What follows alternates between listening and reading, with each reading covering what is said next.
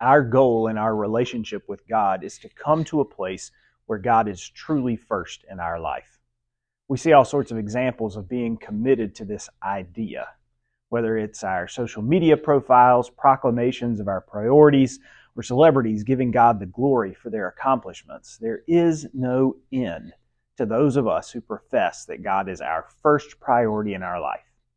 But our passage today pushes us to imagine the farthest end of that logic. Are we willing, like Abraham, to put God ahead of our family, our children? Other deities of Abraham's day demanded child sacrifice. So this request would not have caught Abraham as off guard as it catches us. But it would have still been jarring, given the promise of God to Abraham and given Abraham's love for his son. The point of the test was not that God wanted Abraham to sacrifice Isaac, but that God wanted to know if Abraham followed God because of the promise of Isaac or because Abraham trusted and loved God above all else.